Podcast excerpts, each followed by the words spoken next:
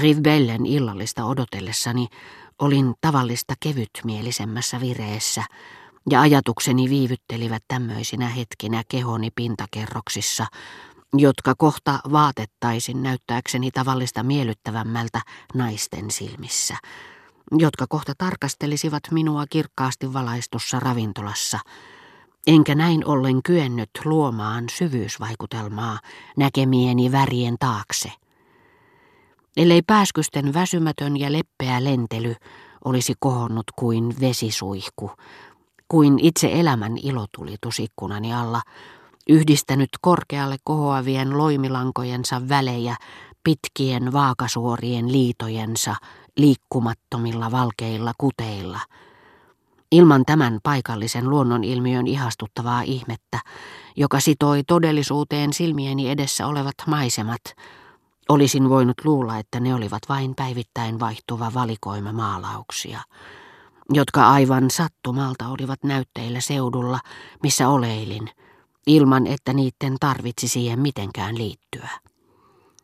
Kerran ne olivat japanilaisia puupiirroksia, punaisen, kuun pyöreän ja paperin ohuen auringon rinnalla ui keltainen pilvi kuin järvi, jota vasten mustat miekat heijastuivat, niin kuin myös sen rantojen puut, ja nauhallinen ruusunpunaa, jollaista en ollut nähnyt sitten ensimmäisen vesivärilaatikkoni, paisui kuin joki, jonka molemmilla rannoilla veneet näyttivät odottavan, että ne tultaisiin vetämään vesille.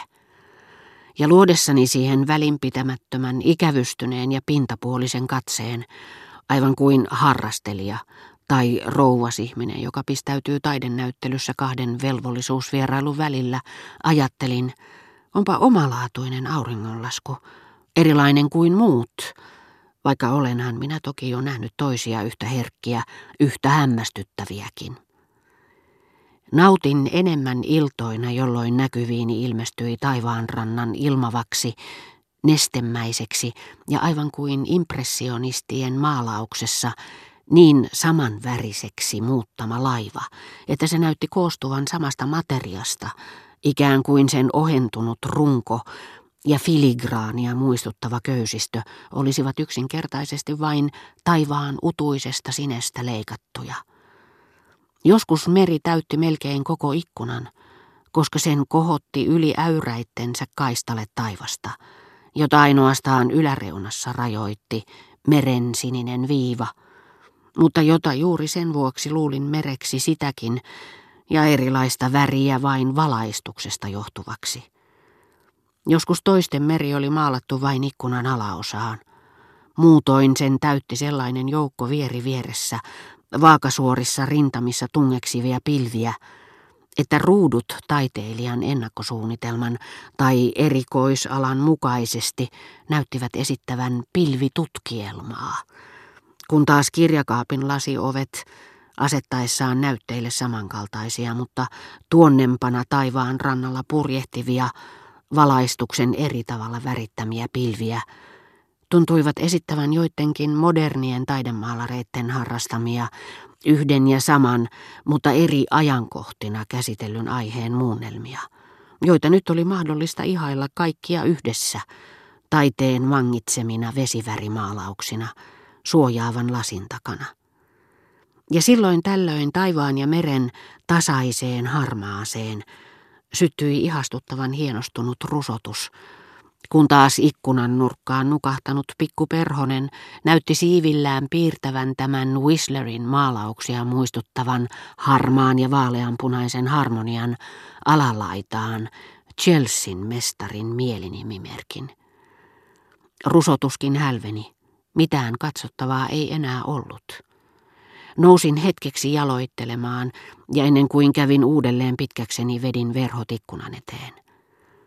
Vuoteestani näin niiden yläreunassa viipyvän kirkkaan valojuovan, vähitellen tummuvan ja ohenevan, mutta murehtimatta, suomatta sille kaipauksen tunteita, annoin verhojen yläosassa hitaasti hiipua hetken, jolloin tavallisesti istuin ruokapöydässä – sillä tiesin, että tämä päivä oli laadultaan erilainen, pitempi kuin muut, niin kuin Pohjoisnavalla, missä yö keskeyttää päivän vain muutamaksi minuutiksi. Tiesin, että tämän iltahämärän kotelossa valmistautuivat säkenöivän muodonmuutoksen ansiosta kuoriutumaan Rivbellen ravintolan häikäisevät valot. Totesin, on aika lähteä. Kiskottelin vuoteellani, nousin ylös, peseydyin. Minusta näissä hyödyttömissä hetkissä oli suloa.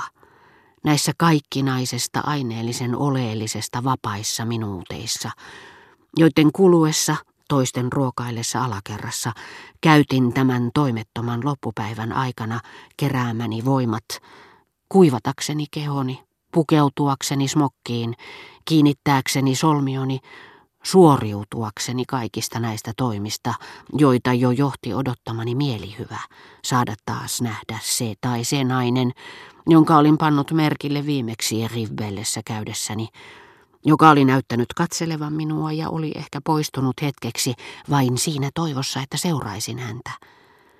Aseistauduin ilomielin kaikilla näillä houkuttimilla, voidakseni kokonaan ja valmistautuneena antautua nauttimaan uudesta, vapaasta, huolettomasta elämästä, jossa heittäisin epäröintini sään luun tyynen mielen haltuun ja valitsisin luonnon erikoisuuksista ja eri maitten tuotteista ne, jotka eniten houkuttelivat herkuttelun haluani ja mielikuvitustani muodostamillaan epätavallisilla ruokalajeilla, jotka ystäväni välittömästi tilaisi.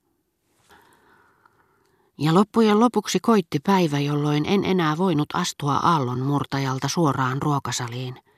Sen ikkunat oli vedetty kiinni, sillä ulkona oli pimeää, ja saavuttamattomissa olevien valojen houkuttelema köyhien ja uteliaitten parvi roikkui tummina, tuulen puremina rykelminä lasisen kennon liukkaita ja loistavia seinämiä vasten. Ovelle koputettiin. Eme oli välttämättä halunnut itse tuoda minulle hotelliin viimeksi tulleiden vieraiden luettelon. Ennen kuin poistui, Eme halusi myös välttämättä tehdä minulle tiettäväksi, että Dreyfus oli sata kertaa syyllinen. Kaikki tulee vielä ilmi, hän sanoi. Ei tänä vuonna, mutta sitä seuraavana. Kuulin sen eräältä herrasmieheltä, jolla on tuttavia päämajassa.